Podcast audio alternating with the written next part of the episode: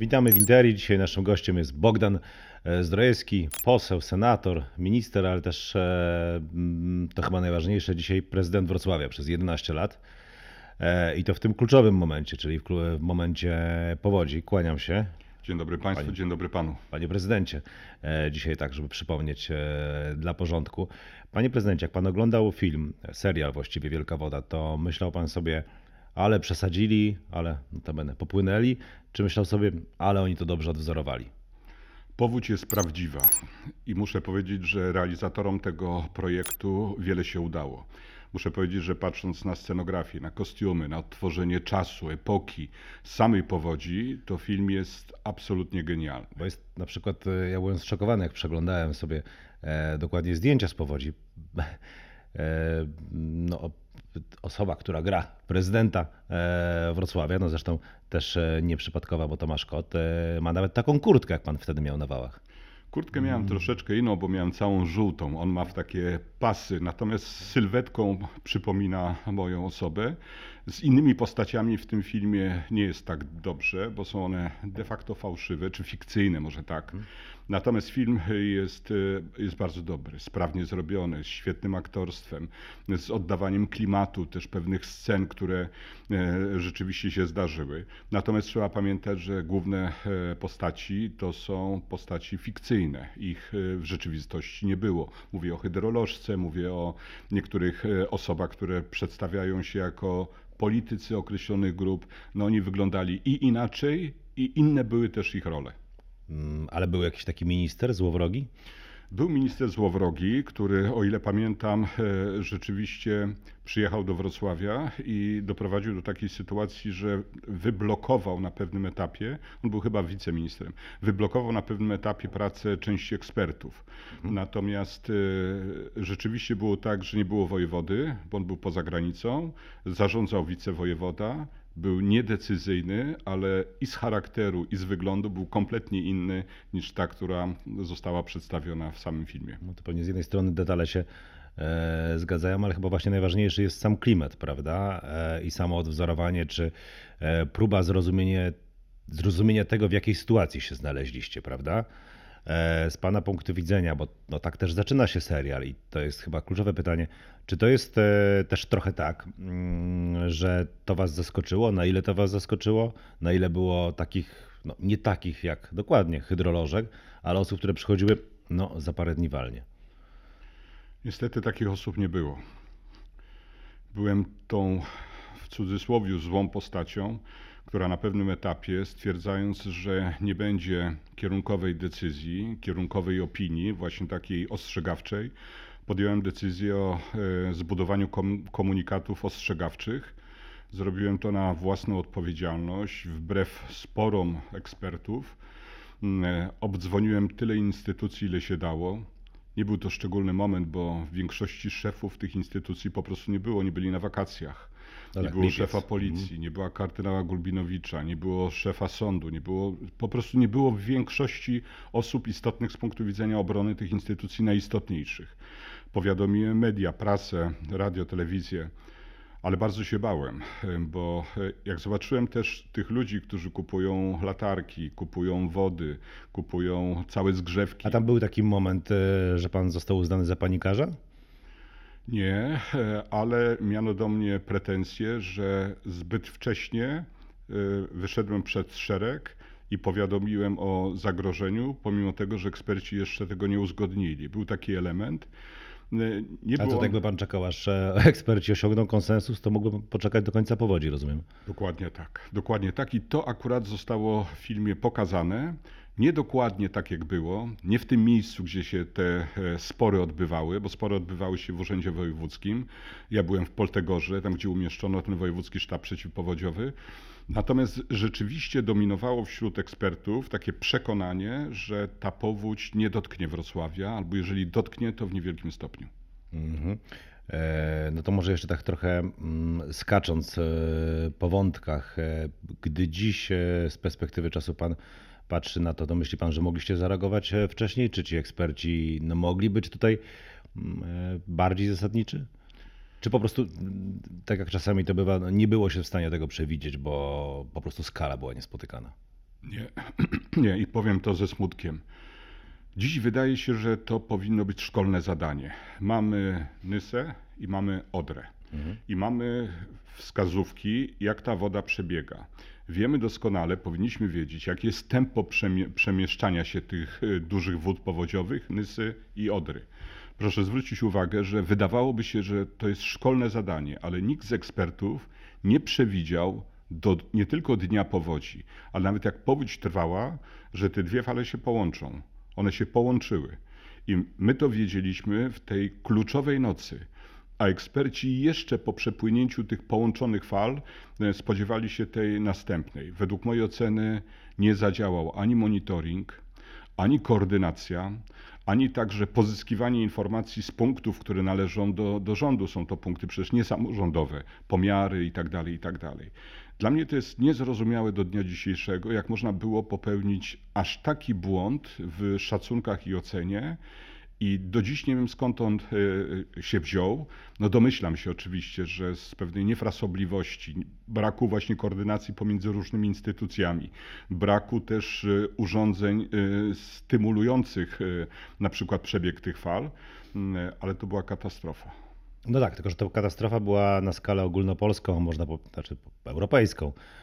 A jak pan teraz o tym mówi, no to Urząd Miasta, Urząd Wojewódzki czy wy mieliście jakieś wsparcie no, z poziomu stolicy, z poziomu centralnego? No bo to przecież e, wydaje się, z całym szacunkiem dla instytucji również, którą pan e, reprezentował e, wtedy, natomiast no, no ono jest niezbędne, żeby zauważyć pewne procesy i zobaczyć, tak mi się wydaje. W pewnym sensie była to masakra, dlatego że po pierwsze to był czas wizyty prezydenta Stanów Zjednoczonych w Warszawie, i cała e, koncentracja tego zainteresowania, też kamer, była na to wydarzenie. Zresztą wydarzenie ważne, bez wątpienia. Drugi element e, były wakacje. W związku z tym, tak jak wymieniłem, najważniejsze osoby z punktu widzenia państwa, rządu, e, reprezentujące ten rząd w terenie. Oni nie funkcjonowali, było szefa okręgu, wojskowego okręgu sztabu i, i, i wojska. E, nie było szefa policji, nie było szefa prokuratury, nie było szefa sądu, e, nie było także, tak jak wspomniałem, e, innych postaci. Dla mnie to była katastrofa, dlatego że zastępcy wówczas byli niedecyzyjni. Oni pytali się, czy dostanę, dostanę to na piśmie. Mówię, ja nie mogę panu na piśmie, bo jestem prezydentem Wrocławia, nie jestem ministrem, nie jestem wojewodą, nie, jestem, nie, nie dostanie pan. Niech pan przenosi te archiwa, papiery, dokumenty wyżej, bo grozi nam powódź. Niech pan przygotowuje zespół. Byli tacy, którzy zareagowali. E, pamiętam dyrektor Zakładu Narodowego Osolińskich e, zmobilizował się dzień przed powodzią i wszystko przeniósł. Ale byli tacy, którzy nic nie zrobili. Po prostu zawierzyli tym oficjalnym komunikatom, które były albo uspokajające, albo nic nie mówiące o skali zagrożenia. A to panie prezydencie, to było tak, że ktoś e, później został pociągnięty do odpowiedzialności? Postępowań było dużo. Wyniki e, kontroli NIK-u były dość dramatyczne, ale trzeba pamiętać, że wtedy te instytucje wszystkie jakoś się trochę kryły, a jak nie kryły, to usprawiedliwiały.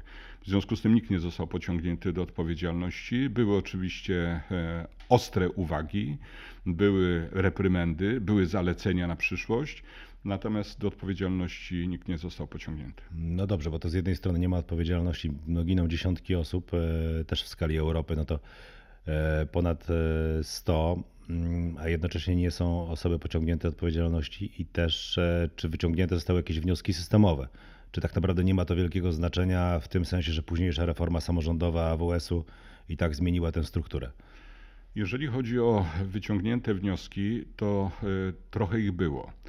Po pierwsze, poprawiono koordynację, tą, która była e, wielkim problemem, koordynację pomiędzy instytucjami, ale też na skutek wejścia Polski do Unii Europejskiej współpracy na przykład z Czechami. Trzeba pamiętać, że Kłodzko zostało dotknięte przede wszystkim przez e, nie tylko same wody opadowe, ale także nadmierny zrzut zbiorników retencyjnych po stronie czeskiej poprawiono e, infrastrukturę na tak zwanym wrocławskim węźle wodnym. Zbudowano zbiornik suchy, e, retencyjny Racibórz. Więc wiele, wiele elementów rzeczywiście zrealizowano. To trwało za długo, mm, ale zostało zrobione. Czyli gdyby nie to, co zrobiliście po tej powodzi, mm, to w 2010 roku, kiedy no, następna powódź, oczywiście już nie na taką skalę, dotknęła jedną z dzielnic e, Wrocławia, byłoby zupełnie inaczej. Tak, zdecydowanie tak. E, Ja myślę, że mamy do czynienia z jednym wielkim problemem lekceważenie w ogóle siły natury. Nikt nie zdaje sobie sprawy z tego, że natura wymaga szacunku, że katastrofy mają swój naturalny przebieg i też pewne konsekwencje, że człowiek wobec sił natury tylko częściowo jest w stanie nad nią panować, czy kontrolować, czy reagować na niektóre elementy. Jeżeli przychodzi powódź tysiąclecia w tak skomplikowanych i niekorzystnych okolicznościach, można jedynie minimalizować skutki, ratować życie, dorobek, dziedzictwo materialne to najcenniejsze, natomiast nie można zrobić wszystkiego. To pewnie to, nad czym widzowie za- zastanawiają się najczęściej już z samego e, serialu, to czy istniała, a istniała taka wieś jak Kęty, tylko pod inną e, nazwą, no i jak wyglądały te pertraktacje z osobami, które tam mieszkały. Czy tak jak zostało to przedstawione w serialu, czy to jest tak, że próbowaliście wysadzić wały, ale się nie dało, bo mieszkańcy się buntowali, bo to jest taki wątek trochę mniej znany. W filmie ten element jest bardzo uproszczony, on jest podporządkowany fabule. Natomiast trzeba pamiętać, że decyzja Wojewódzkiego Sztabu Przeciwpowodziowego o wysadzeniu wałów nie dotyczyła tej miejscowości, tylko dużo, dużo wcześniejszej e, Jeszkowic tak naprawdę. I ona była e, szansą, była pewną szansą na wykorzystanie pewnego Zaraz, nie, nie, nie łany, które są w serialu Kętami, tylko jeszcze wcześniej. Tak? tak. Ona jest, y, to jest miejscowość oddalona od Wrocławia o kilkadziesiąt kilometrów, dwadzieścia parę. I tam rzeczywiście są duże poldery, ale ponieważ znajdowały się tam takie domki namysłowskie, y, wicewojewoda, który wtedy zarządzał, nie podjął decyzji, nie skierował tam e, wojska, to było w gestii rządu oczywiście, i tych wałów tam nie wysadzono. Natomiast podjęto próbę, według mojej oceny nie do końca zgodnie z prawem, wysadzenia wałów tuż po- pod Wrocławiem. I dziś eksperci akurat w tej materii są zgodni, że wysadzenie tych wałów w Łanach niewiele by przyniosło, bo po pierwsze one są bardzo blisko, one są przed samym Wrocławiem. Że skierowana woda byłaby i tak na Wrocław, tylko zamiast na południowy, woda sama wybrała sobie ten kierunek, poszłoby na północ. Patrząc na, tą, na ten e, północny odcinek Wrocławia, on nie jest taki oczywisty, znajdują się tam zakłady chemiczne różne, więc skutki mogły być e, gorsze niż ten naturalny wybór e, wody i skierowania e, głównego nurtu powodzi na kierunek południowy. A tak jak pan prezydent teraz mówi, to to jest trochę tak, że jakby wszystkie te decyzje były podejmowane dość mocno ad hoc. Tak jakby nikt ni- nigdy nie brał pod uwagę, że miasto położone no, w ten sposób, w jaki jest położony, no przynajmniej dwie duże e, rzeki, mm, które wtedy wylały, tak, e, no może spodziewać się czegoś takiego. No chyba może. Można. Oczywiście my już e, mamy z tyłu głowy to doświadczenie, więc reakcje byłyby szybsze. Ale powiem coś, o czym mówię bardzo rzadko. To, że Wrocław wygrał z powodzią, zawdzięczamy trzem elementom. Pierwszy, bardzo ważny, to jest ten przed powodzią. We Wrocławiu, pomimo tego, że nie było to zadanie samorządu, zbudowano, odbudowano, zrekonstruowano główny wał przeciwpowodziowy, wyspa Piasek, w samym centrum miasta, która była podmyta na 15 metrów w głąb. My to zadanie wykonaliśmy, skończyliśmy, nie wie- uwierzyłby pan, na dwa tygodnie przed powodzią. Główny wał przeciwpowodziowy w centrum miasta. Ten To co by było, jakby go nie było? E, Po pierwsze, runęłaby bez wątpienia świątynia stojąca na tym, e, na tym odcinku, na tym obszarze, na tej wyspie. Ona by spowodowała spiętrzenie, wywalenie następnych obiektów, takich jak Młyn Maria, który także przed powodzią został e, zrobiony, mówię o przepustach. Uderzyłoby to wszystko w ulicę Grodzką, która także przez samorząd została zrobiona parę lat przed powodzią. E, i zagrożony byłby Uniwersytet Wrocławski razem z aulą Leopoldina i oczywiście całe Stare Miasto. Ja uważam, że te zadania, które wykonaliśmy do 97 przesądziły o możliwości obrony Wrocławia w ścisłym centrum historycznym, tym najcenniejszym z punktu widzenia dziedzictwa materialnego. Drugi element miał, e, odbywał się w czasie samej powodzi. To, jak wrocławianie reagowali na komunikaty, dla mnie było czymś absolutnie niezwykłym. E, Bez względu na to, czego ten apel dotyczył, czy on był e, skierowany do obrońców określonego odcinka, czy zawierał komunikaty koordynacyjne, czy dotyczył służb komunalnych, Ten odbiór był po prostu w 200%, bez żadnych wątpliwości. Wiadomo, zdyscyplinowane miasto. Niezwykle, ale to, jest, to było nieprawdopodobne. I na tych wałach stały różne osoby, wszystkie pokolenia, od takich dziesięciolatków po osiemdziesięciolatków. E, Od e, chudych, szczupłych, którzy te worki ledwo podnosili, po potężnych mężczyzn, którzy Jak dźwigali dwa worki Powódź miałem jednocześnie. kilkanaście lat, ale szczerze mówiąc właśnie te obrazki, które zostały w mojej pamięci, no to właśnie jesteście wy stojący na wałach e, i rzeczywiście takie pospolite ruszenie, chociaż pewnie można jakąś lepszą nazwę dla tego wymyślić, no bo rzeczywiście to było takie pomiędzypokoleniowe, prawda? Lubię pojęcie solidarności. Wrocławianie mi pasuje, tej tak. powodzi byli solidarni. E, Nawet ostatnio mnie pytano patologie, jakie się zdarzyły w czasie e, powodzi i ja sobie przypomniałem chyba tylko trzy czy cztery przypadki, takie negatywne, zgłoszone przez policję, bo to był kompletny margines. Znaczy wrocławianie zachowali się To też wobec- jest serio, okradzione sklepy, tak? No ale to, to okradzione- zawsze się dzieje w takich sytuacjach, tak? Okradzione skalę. mieliśmy dwa. I to tak nie do końca można użyć pojęcia okradzione, bo zosta- jeden ze sklepów, monopolowy dokładnie, został kompletnie przez powódź zdewastowany. I, I pamiętam sytuację, jak z okna wskakiwał mężczyzna i po ciemku szukał te butelki, wynosił na mm, powierzchnię wody, tam to odbierali, ale to był kompletnie zdewastowany. I drugi był z ubraniami, ale też kompletnie zalany. Natomiast y, ja nie pamiętam, chyba nie było żadnego takiego przypadku, aby obrabowano jakiś sklep jubilerski, bankomaty, y, jakieś kantory. Tego rzeczywiście nie było. To jest też trochę taka dyskusja a propos tego, co Pan mówi o Solidarności, e, że my jesteśmy narodem, który potrafi się jednoczyć w takich sytuacjach, który potrafi e, działać e, razem, ale brakuje takiego systemowego myślenia. Tutaj wydaje się, że go zabrakło trochę z punktu widzenia centrali. Tak, ale czy to też wynikało, mm, no nie wiem, że wy z racji jakichś politycznych mieliście gorszy kontakt z centralą, czy, czy, czy ona nie miała też świadomości skali tego, co się może wydarzyć? Centrala zareagowała. Nie można powiedzieć, że nie zareagowała, ale zareagowała z opóźnieniem, niekonsekwentnie, półprofesjonalnie y, i y, w sposób nieskoordynowany. No pamiętam, jak y, mieliśmy wizytę Leszka Millera, który przyjechał jako minister spraw wewnętrznych, przywiózł całe takie oprzyrządowanie do komunikacji dla, dla Wrocławia. Ale jak próbowaliśmy to wszystko zainstalować i z tego skorzystać, okazało się, że czegoś tam brakowało. No po prostu zapomniano, więc nie działało. Jeżeli chodzi o wojsko, które zostało przysłane do Wrocławia, dość szybko, mm, e, ale już w czasie powodzi, to co się okazało? Okazało się, że przyjechali z mapami nieaktualnymi, z mapami z lat 50. No Zresztą ten to- wątek akurat jest. ten e, wątek prawda? jest akurat w filmie i on jest pokazany bardzo dobrze. Druga rzecz, e, wojsko było nie z Wrocławia, ściągnięte z jakiegoś poligonu, w związku z tym nie mieli e, orientacji w terenie. Zdarzały się sytuacje zabawne. Byłem na przykład umówiony na ewakuację z jednego szpitala z oficerem Wojska Polskiego, który miał przyjechać określonym pojazdem. Przychodzę na miejsce, nie ma tego pojazdu. Okazuje się, że jakiś gość zabrał ten pojazd, bo chciał skorzystać i zrobić sobie prywatną przeprowadzkę.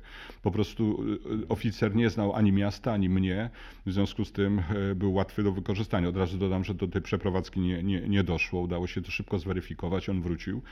Mm, e, Natomiast takich przypadków było dużo. Dziennikarze, pana koledzy, koleżanki czasami wsiadali do helikoptera z kamerami, etc., etc., ale wsiadali nie tylko po to, żeby do, dokumentować, ale także kierować e, pilotem. E, Dla mnie było bardzo ważne, abym wiedział na bieżąco, jak wygląda sytuacja na cmentarzu osobowickim, czy on jest zagrożony w 100%, czy tylko odcięty, jak wygląda górka maślicka, śmieci, która jest przy samej Odrze, czy tam nastąpi no, rozwarstwienie, jednocześnie zagrożenie sanitarno-epidemiologiczne, Mm, produkcja wody, y, jak dotrzeć do miejsca, y, dobrze je on- zinwentaryzować i ratować niektóre elementy.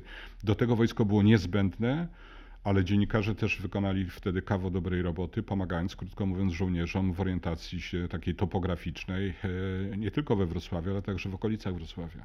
Propos tych map, bo to jest e, też wątek, który nie wiem, czy jest e, mm, należyty sposób pokazany w serialu. E, Pewnie e, można go rozwinąć, dlatego że osoby, które są dużo, dużo młodsze, e, po pierwsze nie pamiętają powodzi, po drugie patrzą e, na to wszystko, co tam widzą przez pryzmat tego, co mamy dziś, trochę nie rozumieją tego, że nie, można, nie mogliście sobie wpisać w Google Maps i zobaczyć, jak wygląda sytuacja.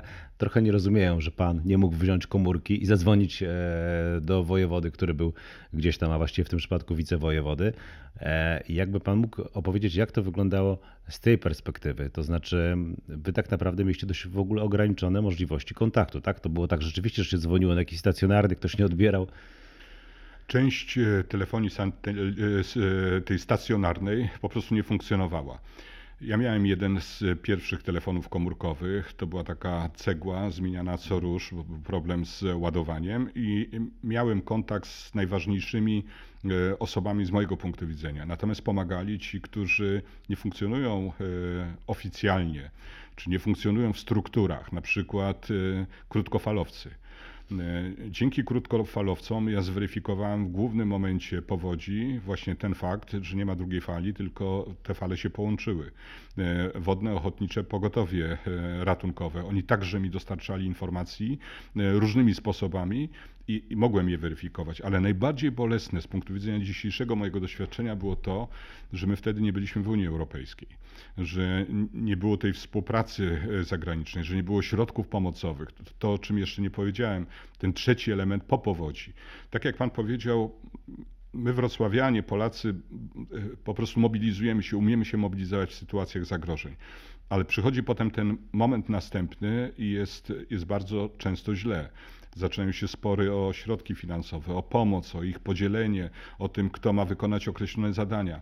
I muszę powiedzieć, że tu także wrocławianie, wrocławianie, szefowie rozmaitych instytucji wykazali się genialną, genialną intuicją i też taką wrażliwością na te przekazy, które były wtedy e, przygotowane też przeze mnie, że my nie odbudowujemy Wrocław z roku 96. My tą powódź musimy wykorzystać, aby przenieść Wrocław od razu w ten XXI wiek. My nie odbudowaliśmy stacji transformatorowej tak, jak ona wyglądała wcześniej, tylko od razu A myśli pan, że to się udało? No bo Wrocław ma, że tak powiem, E, no, imidż miasta, które bardzo dynamicznie w ostatnich latach e, szło do przodu. To się zaczęło od pana prezydentury, później była prezydentura Rafała Dudkiewicza. Nie wiem na ile można dziś powiedzieć, na ile to siadło, a na ile idzie e, dalej tym torem, ale to rzeczywiście jest tak, że udało się przeskoczyć, bo czasami to rzeczywiście tak jest przy wielkich tragediach, że udaje się przeskoczyć kilka. Wrocław wykonał gigantyczną pracę w całej tej dekadzie lat 90.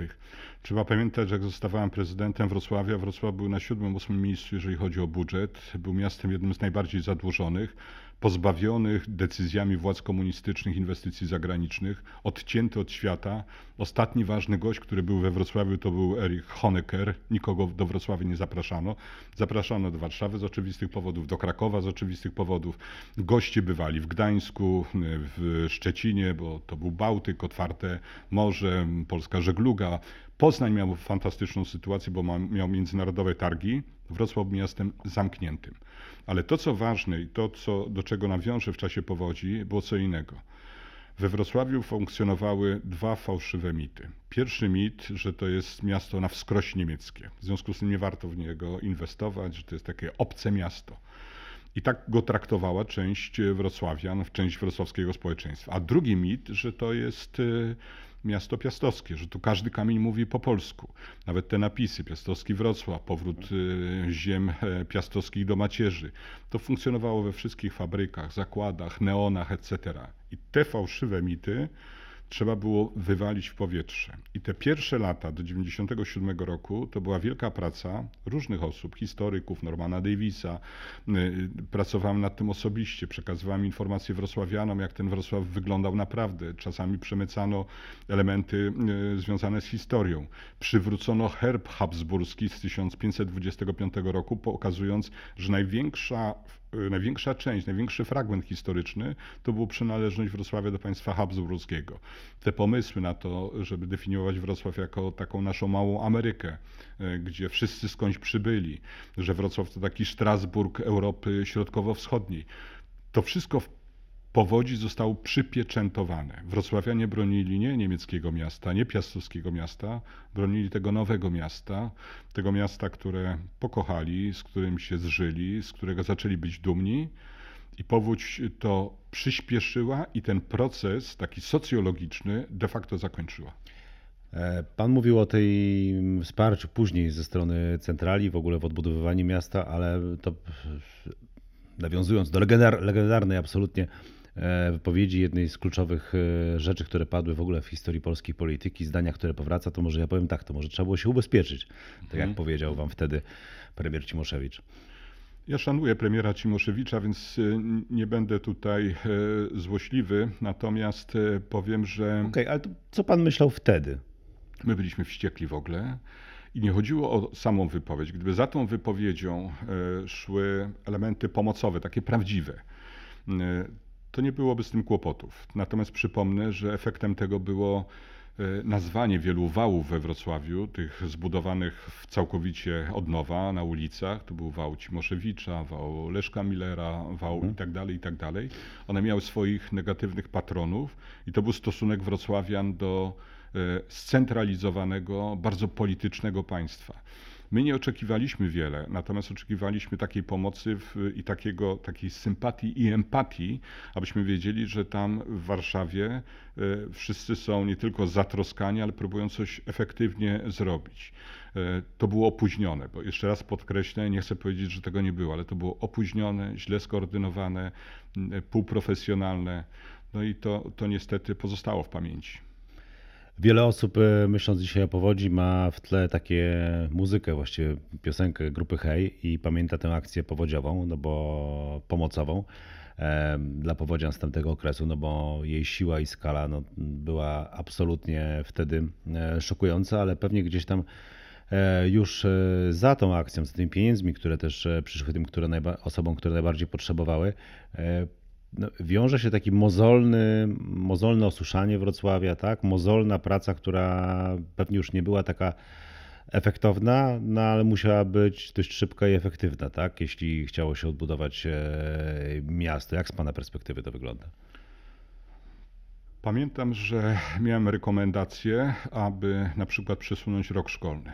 Przesunąć też rok akademicki, żeby on był tam 15 października, rok szkolny 1 października. I zbudowano od razu taki e, minimalistyczny program. e, To był szkic, że odbudujemy Wrocław w ciągu 5 do 10 lat. I muszę powiedzieć, że miałem fantastycznych współpracowników. Świętej pamięci Zygfryda Zaporowskiego, Andrzeja Olszewskiego, Sławomira Najnigera, Rafała Guzowskiego i innych, innych. I oni, i szefów firm komunalnych, młode pokolenie, wszystko tak około 40 lat. I wszyscy się zgodziliśmy z, te, z, tym, że e, my nie mamy czasu, że im dłużej będziemy odbudowywać, tym więcej to będzie kosztować i może spowodować jeszcze powstanie takiego syndromu popowodziowego. A nam zależało na tym, aby Wrocław był przekonany, że jak na, na powodzi nie skorzystał, to na pewno nie stracił. Dlatego też decyzje były natychmiastowe. 1 września rok szkolny, żłobki przedszkola. Wszyscy wiemy, jak żłobki przedszkola wy- wyglądają. To są budynki zazwyczaj parterowe. Więc jeżeli powódź je dotknęła, to one były w 100% dotknięte. Ale postanowiliśmy, że, że nie poddamy się, że realizujemy w takim tempie i w takiej skali yy, i w takiej jakości też, yy, aby święto Wrocławia, które miało być 3 lata później, rok 2000, żeby wszystko było zrobione. I tak było. Natomiast wymagało to ogromnej koordynacji. No, wiadomo, ile śmieci było. Wysypisko nasze było dotknięte. Te śmieci były zbierane na określonych podwórkach. Były takie kon miejsca koncentracji w tego czasie wszystkiego. powodzi w ogóle wisiała nad tym wszystkim katastrofa taka ekologiczna czy Dokładnie epidemiologiczna, tak, prawda? Dokładnie tak. O tym zapominamy w ogóle. W tej wodzie mieliśmy wszystkie możliwe bakterie. I duru brzusznego, i tam no, tężca, etc., etc. I trzeba pamiętać, że jak powódź się skończyła, ta woda w wielu miejscach stała i pracownicy wielu instytucji byli specjalnie szczepieni, aby można było wykonywać te prace natychmiast, e, żeby przywrócić na przykład produkcję wody, odbudować całą część kanalizacji, czy odzyskać przepustowość. Nam się to udało, śmiem twierdzić, w tempie rekordowym, ale powiem panu, z czego jestem najbardziej dumny. Odchodziłem po 11 latach i Wrocław miał zadłużenie 23% zaledwie. Najniższe z wszystkich miast w, Polskie, w Polsce, ty, z tych dużych. Pomimo tego, że nie było środków europejskich, nie było e, możliwości takiej prostej pomocy, my od, uzyskaliśmy środki i z EBOR-u, i z Enfosiu, i z Banku Światowego i tak szybko je spłacaliśmy, jak wykonywaliśmy te wszystkie prace. Więc można powiedzieć, udało się odbudować, nawet przebudować Wrocław, dokonać pewnej transformacji.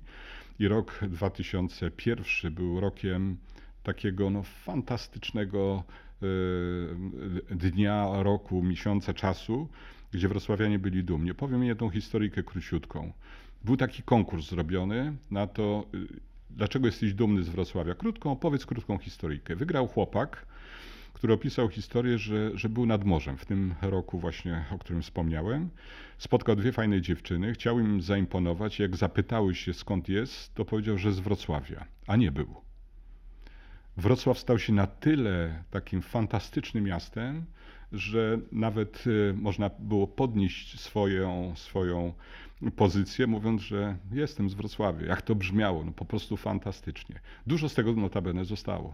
propos historii e, takich ludzkich, czy są e, w filmie to jest pokazane no, w szokujący sposób, bo to jest e, ojciec szukający córki, a właściwie przez moment tak to jest, no nie chcę za dużo zdradzać, ale no, przez moment liczący się z tym, że ona mm, nie żyje. E, Takich historii no, było mnóstwo siłą rzeczy, bo my to widzimy dzisiaj patrząc przez pryzmat statystyk, ale czy to jest tak, że takie historie, czy jakieś szczególne historie z tego okresu, pewnie też część z nich e, siłą rzeczy trafiały do Pana, czy one pozostały Panu w pamięci? Czy Pan pamięta no, jakieś takie niezwykle trudne rozmowy, czy, czy, czy też e, no, może jakieś jaśniejsze, że ktoś się odnajdywał? Rozmów było setki. E, Ja oprócz tego czasu w sztabie, czy w Poltegorze, czy informując mieszkańców o różnych rzeczach i działaniach, weryfikując e, fałszywe informacje. Zresztą to była jedna z najważniejszych moich ról. Dziś powiedzielibyśmy walka z fake newsami. Fake newsy, tak.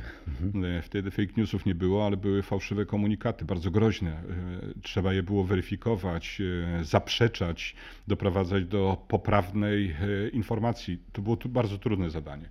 Ale tych rozmów było dużo i nie ma czasu w tym studiu, aby je wszystkie oczywiście opowiedzieć.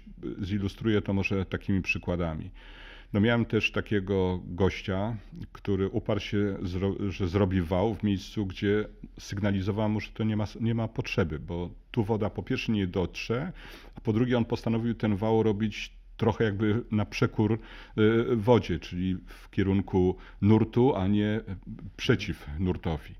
Y, Nie otrzymał ode mnie pozwolenia na zrealizowanie tego odcinka, ale przyjechałem na następny dzień, ten odcinek zrealizował. I muszę powiedzieć, że byłem wściekły e, na niego. On do mnie podchodzi, odciąga mnie od ludzi, którzy się tam napracowali, etc., etc. I mówi, panie prezydencie, błagam pana, niech pan nie mówi, że to jest bez sensu. Ja wiem, ale żeby pan wiedział, jak my się przy tym wale zintegrowaliśmy. I ja widziałem te elementy integracji przy różnych odcinkach, one były różne. Pamiętam e, na jednym z osiedli, nie będę wymieniać e, nazwy, powstały dwa wały, które były przeciwko sobie. I pomiędzy nimi powstało jezioro. I woda nie miała jak ujść, nie mogła wrócić nawet do swojego nurtu po powodzi. I na czele tych dwóch e, wałów stali e, sympatycy dwóch różnych drużyn. Nie będę wymieniać jakich, ale po Łatwo prostu, zgadnąć, no. Tak, ale, ale muszę powiedzieć, kosztowało mnie to trochę mediacji, aby doprowadzić do pewnej zgody i do doprowadzenia do sytuacji, w której to, ten byt się w takim stanie rzeczy zakończył. Ale był też inny przypadek bardzo fantastycznie zbudowanej zapory blisko powstańców śląskich, tuż obok Teatru Polskiego.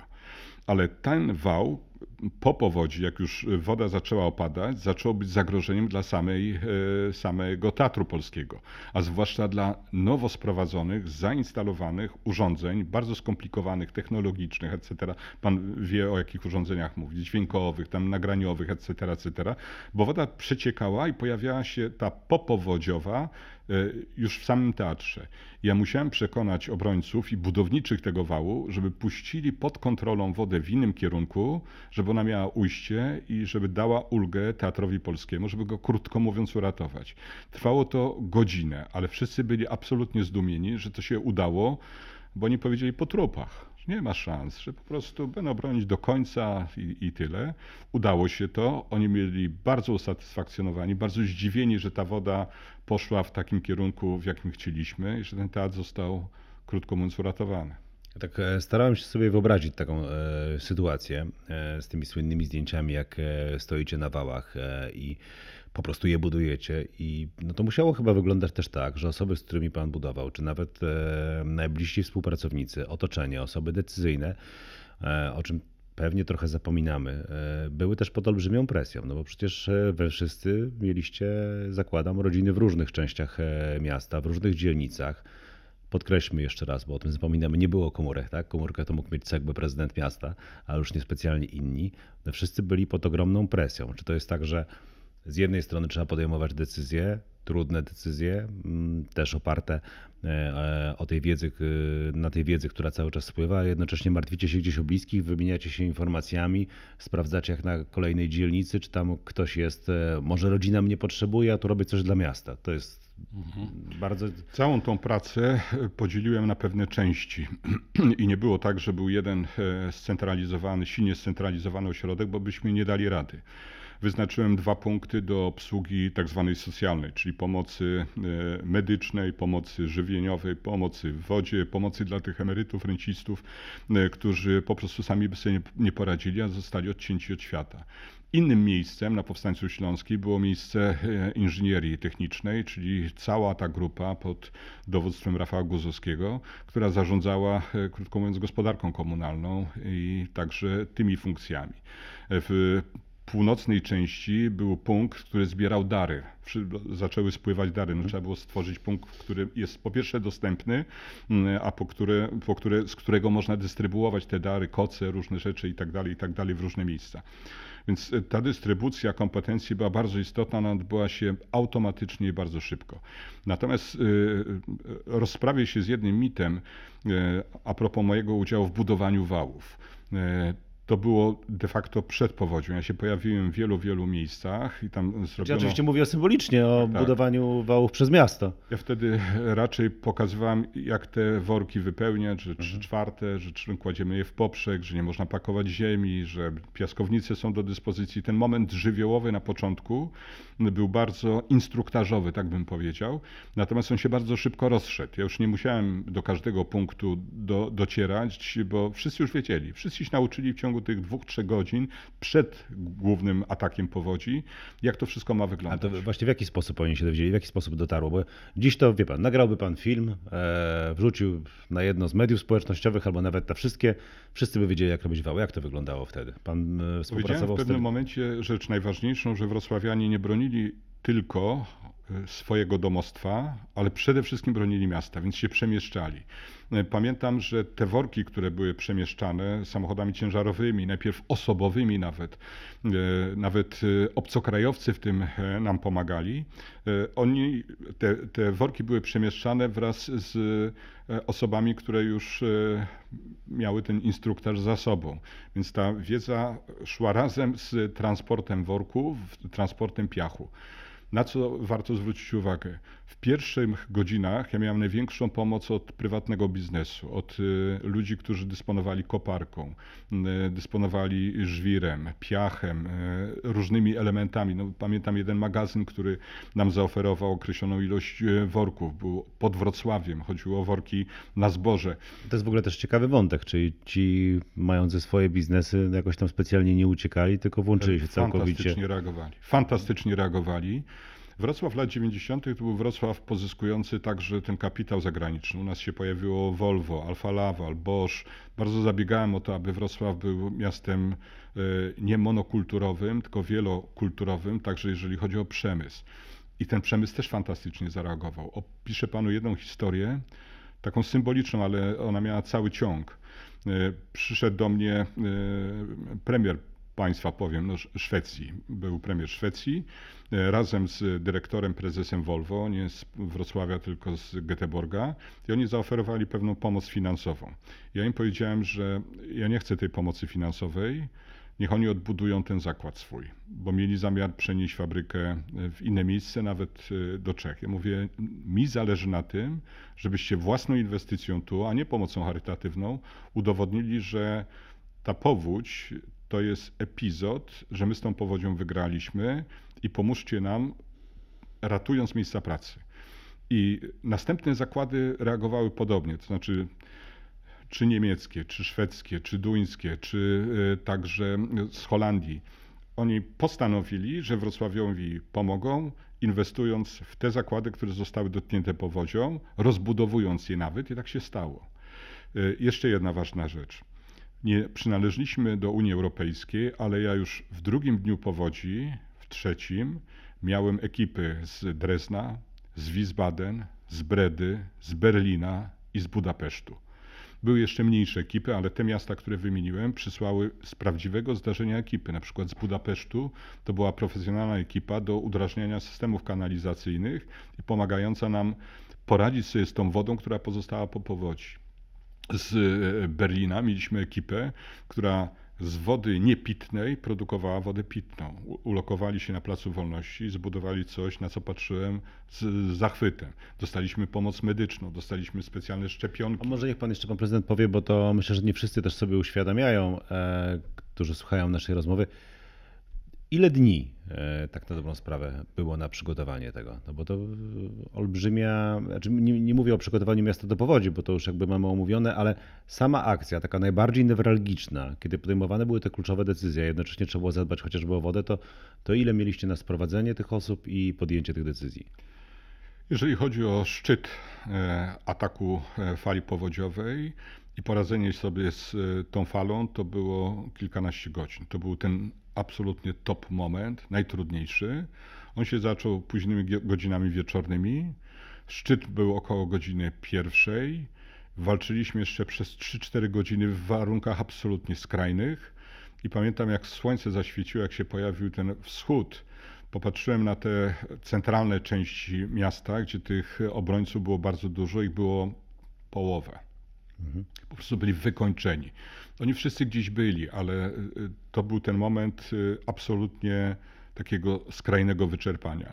No ale niestety y, było następne 24 godziny, bardzo ważne, radzenia sobie z tą wodą, która cały czas napływała i umiejscawiała się w miejscach bardzo często niezwykle newralgicznych czy niekorzystnych. No i jeszcze jedna rzecz, wały niestety cały czas były zagrożone. No można sobie wyobrazić, że jak w szczycie wody mieliśmy 3700-3800 metrów sześciennych na sekundę, to jak ta, ten szczyt przeszedł, to cały czas płynęło 2900, 3300, czyli zdecydowanie powyżej możliwości przyjęcia tej wody przez wrocławski węzeł. E, cała akcja trwała według e, moich ocen około 70 godzin. E, ja trzy doby nie spałem. E, zasnąłem w ciągu dnia po jakiejś takiej nużącej naradzie w swoim fotelu, e, kompletnie wykończony, ale około 70 godzin to był ten czas takiej najtrudniejszej walki. No i trzeba było szybko pozbierać, bo to, o czym powiedziałem, zagrożenie epidemiologiczne, zagrożenie taką też patologią popowodziową, mówię o tej części materialnej, a nie, nie psychicznej, trzeba było z tym szybko sobie poradzić, a więc e, ludzi zająć też. Więc była akcja wynoszenia wszystkich e, mebli dotkniętych powodzią, wszystkich rzeczy z piwnic, ustalania lokalizacji zbiórek tego wszystkiego. Bardzo sprawnie musiała przebiegać dystrybucja tych 3000 zł, które otrzymali powodzianie na to, żeby odremontować swoje mieszkanie, pomalować, pozbawić je wilgoci. To wszystko przebiegało bardzo profesjonalnie, nawet z takim elementem, to łatwo sobie wyobrazić. Mieliśmy plagę komarów pod koniec, e, pod koniec lipca, na początku sierpnia. Ale tak się złożyło szczęśliwie, że ja rok wcześniej wystąpiłem o zgodę na użycie trebonu, środka japońskiego do zwalczania komarów, bo wtedy też mieliśmy problem przede wszystkim z dziećmi, e, jeżeli chodzi o ukąszenia, takie odczyny alergiczne. I dostaliśmy tą zgodę na koniec lipca, mogliśmy użyć od razu, i te wody stojące z tym zagrożeniem e, komarowym e, jakoś opanowaliśmy. Jasne. E, a propos takich rzeczy mniej oczywistych, no bo wspominaliśmy o szpitalach, wspominaliśmy o instytucjach, ale to, to gdzieś też ma odbicie w serialu. Czy to było tak, że na przykład była powódź, nie wiem, zwierzęta z zoo uciekły i biegały? Bo coś takiego się pojawia w serialu, nie, nie mogłem tego zweryfikować na tak, podstawie tak, tam materiału. W serialu pojawiło się zwierzę, nie będę wymieniać jakie. też tak specjalnie nie powiedziałem. Tak, to nie jest prawdziwa historia z Wrocławia, ale od Aha. razu dodam, jest prawdziwa historia z Opola, prawie że, ale prawdziwa. Aha. Natomiast we Wrocławiu mieliśmy e, jeden taki przykład, że zostało, e, zostało obudzone jedno zwierzę. E, Obrońcy ważnego odcinka nie zdawali sobie sprawy, że te, te zwierzę tam śpi. Zdjęli kratę w starym zabytkowym ogrodzie no to, i to zwierzę wymaszerowało. Nic, nikomu nic się nie stało. E, Dyrektor Guswiński poradził sobie z tym problemem. Mieliśmy natomiast e, inne problemy w samym ogrodzie zoologicznym. Ten huk, hałas, etc. spowodował, że mieliśmy śmierć, o ile pamiętam, żyrafy, która wbiegła na, na jakąś przeszkodę. Mm, Takie drobne epizody były. Natomiast nieprawdziwą jest, że krokodyl się utopił, krótko mówiąc, albo hipopotam. To już powiedzieliśmy, jakby w takim razie to rzeczywiście było no, mrożące. To zacząłem się zastanawiać, czy to, czy to jest w ogóle możliwe, że gdzieś tam sobie pływał e, krokodyl. A roz, rozumiemy twórców serialu jako blisko, oddanie blisko, tak. klimatu Klimat, i, tak. i pewnie gdzieś tam no jednak e, rzeczywiście mogło do czegoś takiego dojść. E, No pytanie też jest na ile, no pan jest oczywiście w napisach końcowych, rozumiem, że konsultacje były. Tam dużo detali, rozumiem, się zgadza. To jest tak, że często pytana, pytano pana, pana współpracowników o to, jak to było naprawdę. Nie, to było przedmiotem zainteresowania e, Holubka, e, reżysera tego e, projektu. Jemu bardziej zależało na, to, na, to, na tym, aby uchwycić epokę, czas, atmosferę i to się udało. Prawie wszystkie postaci są fikcyjne, to znaczy pomimo tego, że występowały naprawdę, ich odpowiedniki w, odpowiedniki w filmie są zbudowane nie tak, jak to A chyba wyglądało. ucieszył się pan, że gra pana Tomasz Kot. E, Ucieszyłem się, bo tak, po pierwsze go lubię. E, Szanuję, to jest aktor o ogromnym potencjale, ogromnych możliwościach. Pamiętam, jak odtwarzał Religę, którego też poznałem. Zrobił to fantastycznie z punktu widzenia charakterologicznego. Natomiast moja postać w tym filmie jest epizodyczna. Gdzieś tam przebiega, tak? Tak, ona przebiega i też nie do końca prawdziwie. E, Natomiast o, oczywiście się ucieszyłem, jest to jedyna postać, która wizerunkowo, jakby fizycznie mm, jest e, zbliżona do postaci autentycznej, w tym wypadku do mnie. Pozostałe nie. No, y, Wszystkie główne postaci są w jakimś sensie fikcyjne. Y, Fikcyjne jest miejsce rozgrywania głównej akcji, czyli Wojewódzkiego Sztabu Przeciwpowodziowego, bo on był w Urzędzie Wojewódzkim, a w Poltegorze, który jest tam pokazany jako studio telewizyjne obok, etc., etc., to był, ty- to był mój sztab. Y, Nieprawdziwa jest rola, choć prawdziwa postać Magdy Mołek, młodziutkiej wówczas reporterki, ale tu ta reporterka jest odrobinę cyniczna, przekazuje informacje, których wtedy redaktorzy No, nie tam posiadali. kluczowa roz, rozgrywka właściwie odbywa się na drodze informacji, tak? na Przez drodze telewizję. informacji. Natomiast te informacje, które dotyczyły e, wszystkich elementów e, ratowania Wrocławia, e, były pochodzenia sztabu miejskiego, mojego sztabu. I to inaczej rzeczywiście wyglądało. No i główna postać hydrolożka, no nie występowała taka postać, choć ona została fajnie wpisana. I muszę powiedzieć, że film się ogląda znakomicie, są znakomite role, świetnie to jest zagrane, film wciągający, ogląda się wszystkie odcinki hurtem de facto, Mm, atmosfera jest oddana, choć zabrakło paru takich elementów, które z mojego punktu widzenia też były ważne. Na przykład Czego zabrakło właśnie? Mhm. Mm, W czasie powodzi, zwłaszcza w tych e, początkowych momentach, na Starym Mieście działały kawiarenki, świeciło słońce, ludzie sobie siedzieli, bawili się, były wesela, śluby, wsz- wszystko to się odbywało nawet w czasie powodzi. Na takie jedno wesele trafiłem nawet w czasie powodzi. Było y, no, zjawiskowe. Dlaczego? Dlatego, że odbywało się w miejscu, które było kompletnie zalane, tam dopłynąłem kajakiem, było multum gości. Ci Dopłynął pan goście- kajakiem na wesele w czasie powodzi? Tak, w czasie powodzi w niektóre miejsca mogą się dostać wyłącznie kajakiem, Czy nawet są zdjęcia, jak pan płynie? ale to zdjęcie Zresztą, akurat y, w kajaku to Aha. jest po powodzi To zrobione. jest po powodzi. To jest po Bo to powodzi. jest ciekawe, tak myślałem sobie, proszę tego nie, źle nie odebrać, ale jak zmienił się PR polityczny, to znaczy pan jest tam pod krawatem na tym e, zdjęciu, jeśli mówimy o tym samym, bo też jest ich kilka. Tak. Politycy potem nauczyli się, tak jak Donald Tusk czy Mateusz Morawiecki, Mhm. jest akcja, mają specjalną kurtkę na tak zwaną akcję, powódź i tak dalej, prawda? Tak, ale od razu powiem, ja krawat zdjąłem e, pierwszego dnia. E, Nawet taki e, wybitny fotoreporter Mieczysław Michalak zrobił takie zdjęcie mapy powodziowej w moim gabinecie z krawatem, który no, przez przypadek jakiś tam sobie powiesiłem. Ja chodziłem już bez krawatu w tej potem kurce takiej żółtej. Mm, Natomiast to zdjęcie w kajaku zostało zrobione w pierwszą rocznicę powodzi. Okej. I one często jest mylone, bo y, ja po prostu y, chciałem Stąd ja pomyliłem te kurtki. tak, tak, tak. E, Ale, ale ja rzeczywiście w niektóre miejsca dopływałem wszystkim, czym się da. No, pontonami, wojskowymi pojazdami, kajakiem, motorówką, wszystkimi możliwymi, w zależności od tego, gdzie byłem. Natomiast musiałem do wielu miejsc dotrzeć, żeby weryfikować informacje i żeby też dawać otuchy tym, którzy byli w trudnej sytuacji, bo chodziło o to, żeby ich zmobilizować i żeby oni się nie poddawali, żeby też wiedzieli, że, że jest pomoc, że mm, przyjeżdżam, to znaczy zauważyłem pewien problem, a tak jak mówię, powódź to był czas e, narodzin dzieci, e, normalnych zgonów, e, ślubów, wesel, różnych sytuacji. E, Ja na to wszystko trafiałem w różnych miejscach, a wr- wrócę do tego wesela, dlaczego takie Tak. było uroczysko.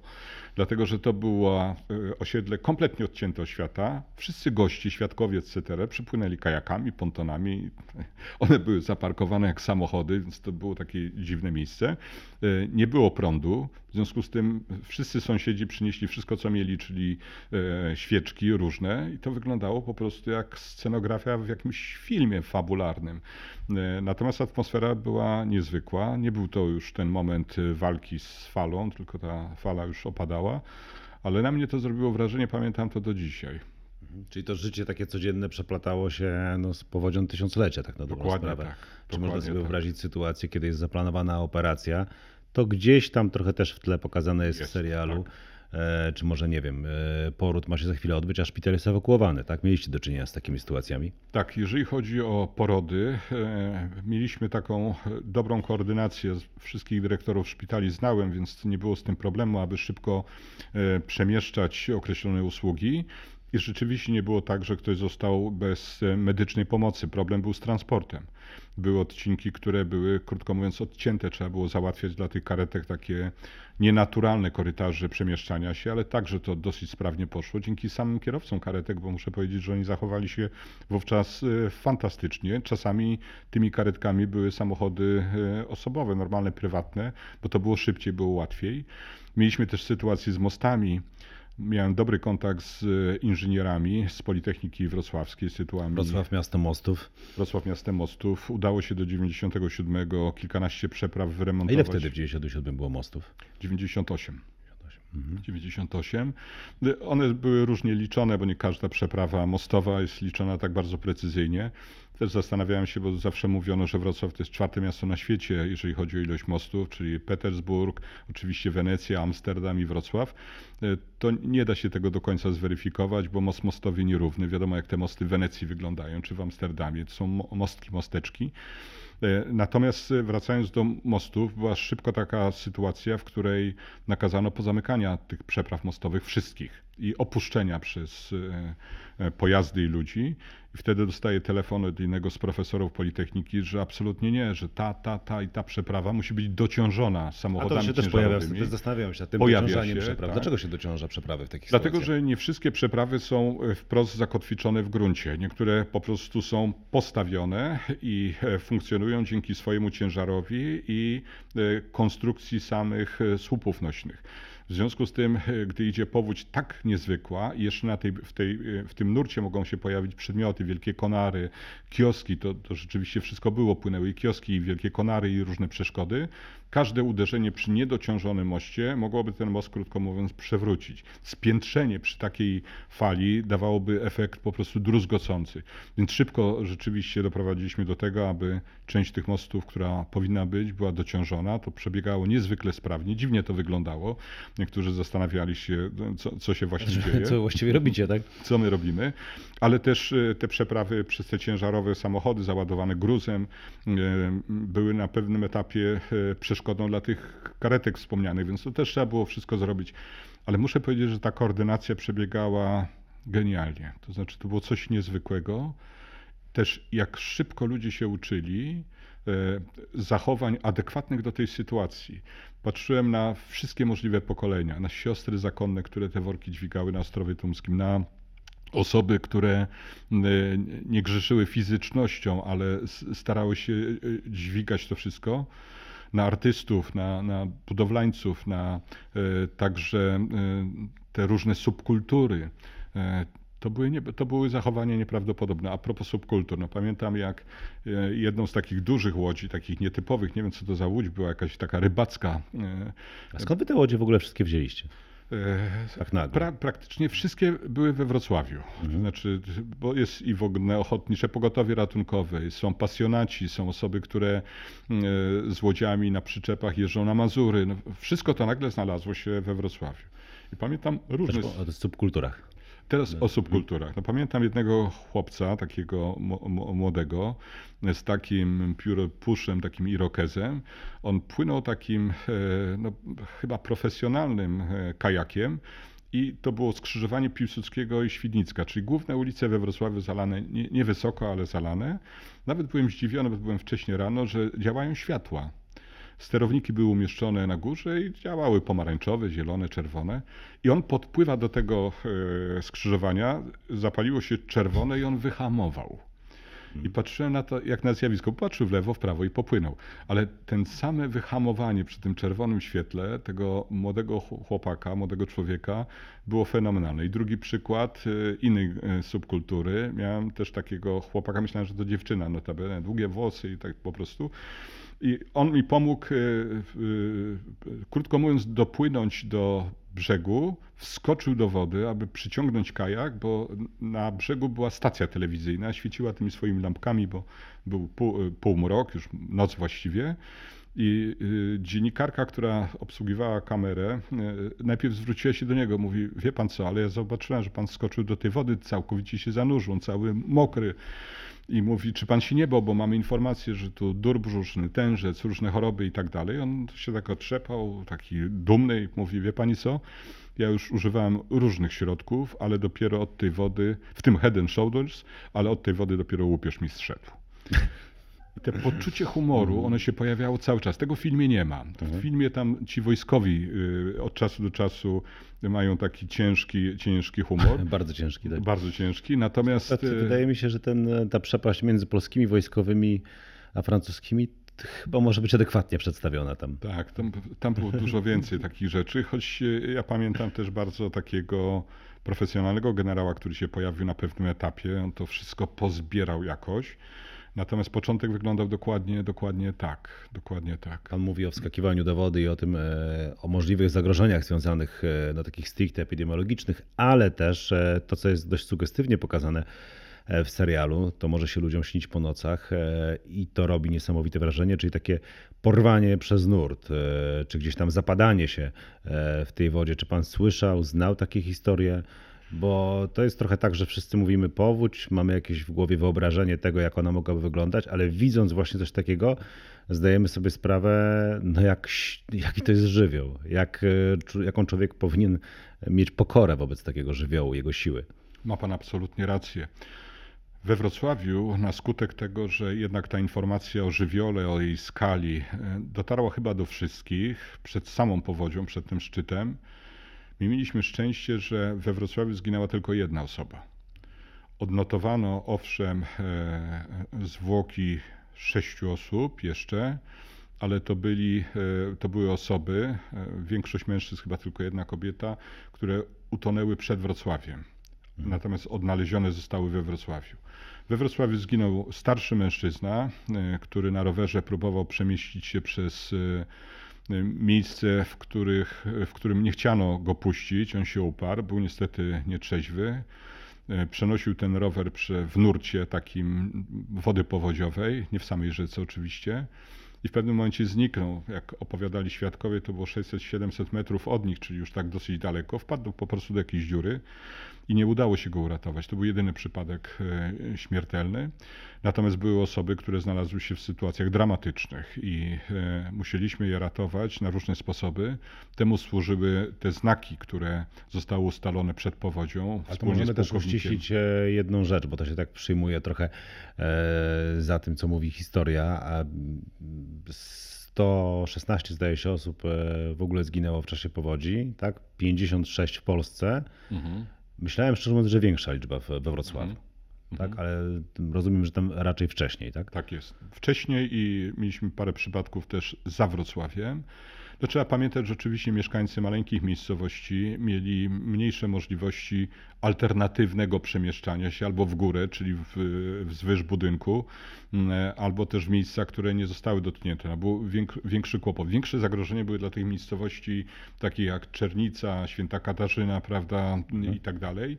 I także poza Wrocławiem niż w samym Wrocławiu, jeżeli chodzi o ten najbardziej dramatyczny finał.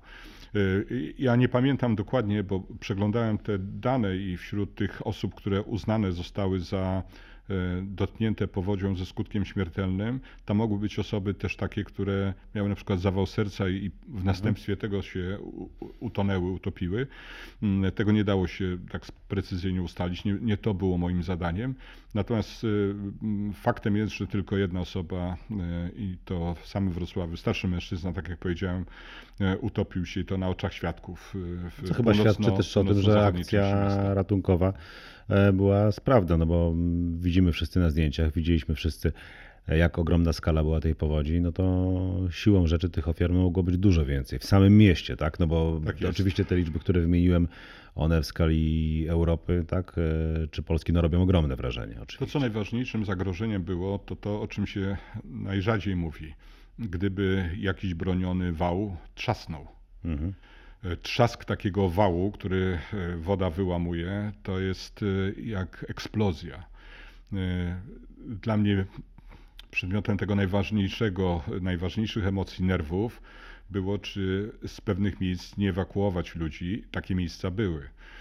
Że trzeba było ludzi zabierać, namawiać do tego, aby opuściły. I muszę powiedzieć, że w większości wypadków się podporządkowywali. No tam, gdzie była szansa przemieszczenia się wyżej, i jednak przeczekania tej Bo fali. jednak wiadomo, że podczas różnych takich e, wydarzeń ludzie niechętnie mimo wszystko opuszczają swoje Zwłaszcza domy, starsze prawda? osoby. Zwłaszcza starsze osoby. Z tak. najstarszymi osobami był ten problem, że e, one bardzo często są samotne, przywiązane do swojego miejsca i nie wyobrażają sobie e, funkcjonowania gdzieś poza. Pamiętam spotkania z e, starszymi paniami, bo to przede wszystkim starsze panie, opiszę dwie na koniec może. Jedna ze starszych pań e, była bardzo mocno przygnębiona, rzeczywiście została dotknięta powodzią, mieszkała na parterze, to był jej ulubiony parter, zniszczone wszystko, taki mi, mikroogródek, ale ona cierpiała najbardziej z tego że, z powodu, że straciła zdjęcia i listy. Mhm. Dzisiaj te zdjęcia i listy, no wiadomo, na telefonach komórkowych mamy listy, maile do mhm. chmury i spokój. Ona była tak mocno przygnębiona, jakby straciła fragment życia. I muszę powiedzieć, że dla mnie to było przejmujące, takie przygnębiające i w obecnych czasach trudne do przekazania, ale to była jej taka naprawdę wielka tragedia. Natomiast drugi przypadek był kompletnie inny. To było e, blisko Niskich Łąk. Spotkałem starszą panią, taką 80 plus. Zapytałem ją, bo była też e, mocno przygnębiona, zasmucona taka czy y, dotknęła ją powódź, w jakiej skali. I ona nie odpowiadała. Ja jeszcze powtórzyłem pytanie, czy została dotknięta przez powódź. I ona powiedziała, niestety nie. I zastanowimy to słowo niestety. I ona króciutko opisała swoją historię życia. I dziadek, pradziadek, babcia, prababcia mieszkali właśnie na niskich łąkach. Nie mieli swojego domu, mieszkali u kogoś. I przyszła powódź w tych latach dwudziestych ich dom ocalał, a sąsiadów został dotknięty powodzią, bo był niżej. Minimalnie niżej, tam metr niżej, ale został dotknięty. I ten dom, który został dotknięty powodzią, został odbudowany z środków pomocowych, powodziowych, a ich nie, bo mhm. powódź ich nie dotknęła. I ten ich dom pod koniec lat 30., tuż przed wojną, rozpadł się. I oni musieli opuścić Wrocław, pojechali na Śląsk, po 1945 roku wrócili i dla niej ta powódź kojarzyła się z szansą z możliwością skorzystania na powodzi. I mi to bardzo utkwiło jako przekaz też, że my musimy pamiętać o tym, że Wrocław został dotknięty powodzią w miejscach nieobjętych wcześniej inwestycjami. To jest szczęśliwy splot okoliczności. Obroniliśmy wszystko to, co zrobiliśmy przed powodzią. Ostrów Tumski, Rynek, Plac Solny, Świdnicką, te wszystkie miejsca takie dla nas kluczowe, bardzo ważne. Do tego część gospodarki komunalnej, a powódź dotknęła te tereny takie jak Trauguta, Krakowska, e, cały ten obszar e, Kniaziewicza, Kościuszki, dworca głównego nieremontowanego przez lata, e, więc mieliśmy też w tym szczęście takie, z którego można było skorzystać, od razu odbudowując Wrocław w tempie, tak jak mówiłem, niewiarygodnym. A to może z tej naszej rozmowy też pozostanie coś e, pozytywnego w tym sensie spojrzenia e, na wszystko, bo uczymy się tych wszystkich, powtarzamy że Polak się nie uczy na błędach, e, a jednak historia Wrocławia, po pierwsze wyciągnięcie wniosków e, z powodzi w 1997 roku i zapobiegania tego, co się wydarzyło potem w 2010, no bo jednak te doświadczenia zostały wykorzystane i inwestycje zostały poczynione, a jednocześnie no sam Wrocław, który wykorzystał tę szansę, tak? I dzisiaj jak się patrzy, jak dynamiczny jest przyrost e, liczby mieszkańców Wrocławia, zdaje się już prawie się zrównał z Łodzią, tak? Czy nawet e, wyprzedził pewnie pan e, Wyprzedziliśmy Łódź, tak. prezydent jest bardziej na bieżąco, ale no, to jest pewnie coś, co kilkanaście lat temu nie mieściło się jeszcze w głowie, e, a dziś stało się faktem, to to Wrocław tę swoją szansę wykorzystał. W roku 90 na skutek badań socjologicznych wiedzieliśmy, że aż 70% wrocławian nie wiąże swojej przyszłości z Wrocławiem, czyli ma zamiar Wrocław opuścić albo dopuszcza taką możliwość. Natomiast y, w czasie milenium 12% wrocławian y, dopuszczało możliwość opuszczenia tego miasta. To jest kompletna zmiana. Kompletna, zasłużona y, i wyrażająca też szacunek do bardzo zróżnicowanego dziedzictwa, które zostało przez wrocławian przyjęte jako swoje, za które też Wrocław i wrocławianie odpowiadają. I no, dzięki temu jesteśmy niezwykłym miastem. No to chyba fajnie, że możemy zakończyć tę rozmowę właśnie takim stwierdzeniem, że to nie tylko jakaś nostalgia, gdy patrzymy, jak dobrze w serialu odzorowane jest tło, czy nie tylko e, wspomnienia, nawet jeśli one są najbardziej przerażające, ale również coś, co zostało z nami i pokazanie całej Polsce, jak pięknie można się odbudować, jak wiele można jeszcze pokazać. Dziękuję panie Na koniec jeszcze tylko jedna rzecz. Podziękowania dla tych wszystkich innych spoza Wrocławia, bo Wrocław po powodzi uzyskał pomoc od Krzysztofa Pendereckiego, wymieniam go z imienia i nazwiska, ale od wielu instytucji, osób i podmiotów, od e, e, także rozmaitych fundacji i stowarzyszeń. Nie była to wielka pomoc, jeżeli chodzi o kwoty, ale bardzo istotna, jeżeli chodzi o empatię, trzymanie kciuków, solidarność. To było coś ważnego. Przypominam, dziękuję. A my e, kończymy tę rozmowę jeszcze raz przypominając to słowo Solidarność. Dziękuję bardzo. Dziękuję bardzo. Dziękuję.